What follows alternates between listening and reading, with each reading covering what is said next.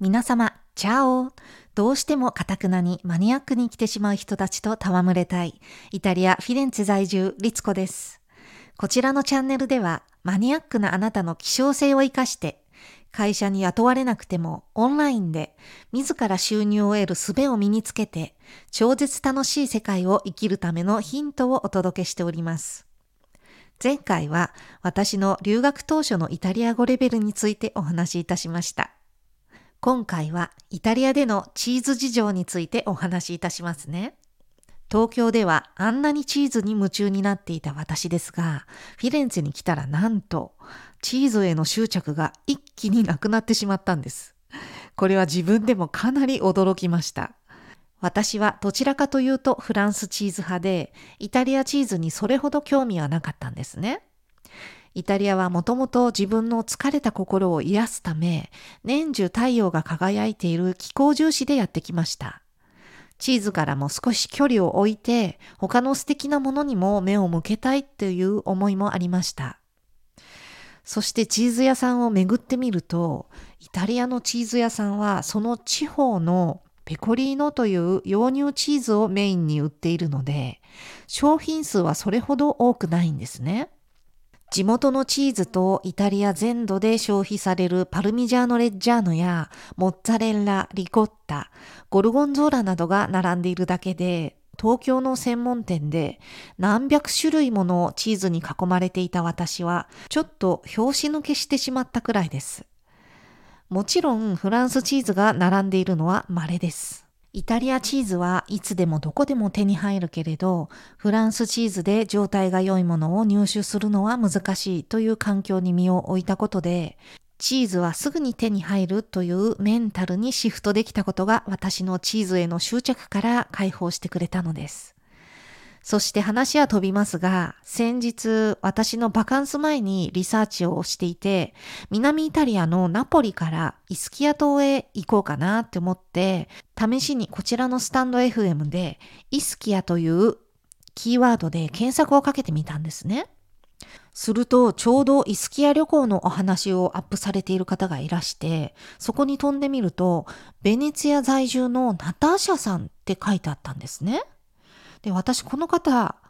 ちょっと聞き覚えがあったんですよ。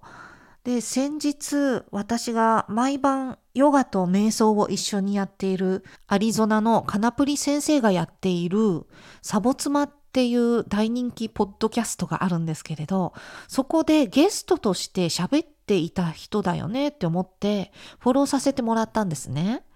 で、彼女が海藻の昆布マニアで日本人とエジプト人のミックスっていうのも記憶に残るポイントでした。そして久しぶりにその方のチャンネルにまた遊びに行ってみたら、ナターシャ・イン・フィレンツェですってお話しされていたんですね。えー、フィレンツェにいらっしゃるのと思って、でも、はちゃめちゃに忙しくて頭爆発しそうってお話しされているんですね。で、カナプリ先生に彼女にぜひお会いしたいけれど、めっちゃ忙しそうなんだけどどう思うってお話ししたら、速攻メッセージでつなげてくれまして、こちらも自己紹介のメッセージをね、送りまして、その翌日には会えたというミラクルが起きましてね。もうそのナターシャはまさにマニアックなアニマ、マニアニマでしてね、昆布マニアで会社まで立ち上げてしまったり、ジグソーパズルマニアで世界大会に出場してみたり、こういう突っ走ってしまう系の人はね、やはり類は友を呼ぶと言いますが、遠く離れていても出会えるものなのですね。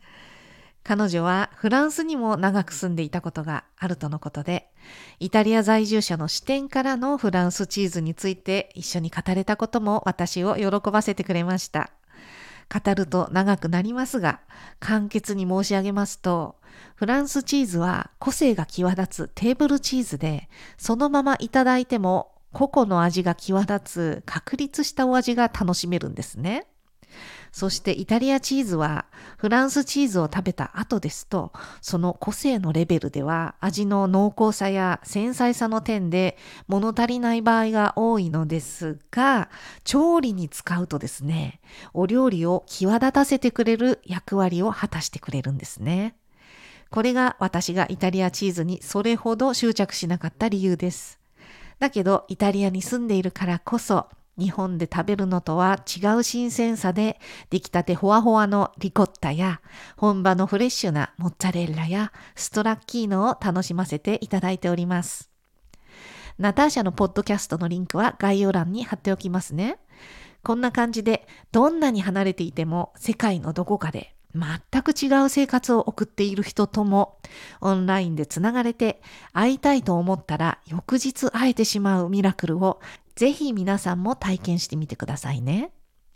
いつも私の配信を聞いてくださりありがとうございます。共感してくださった方はぜひフォロー、チャンネル登録、いいねボタンをどうぞよろしくお願いいたします。それでは皆様、次回またお会いしましょう。チャオチャオ。フィレンツェからリツコでした。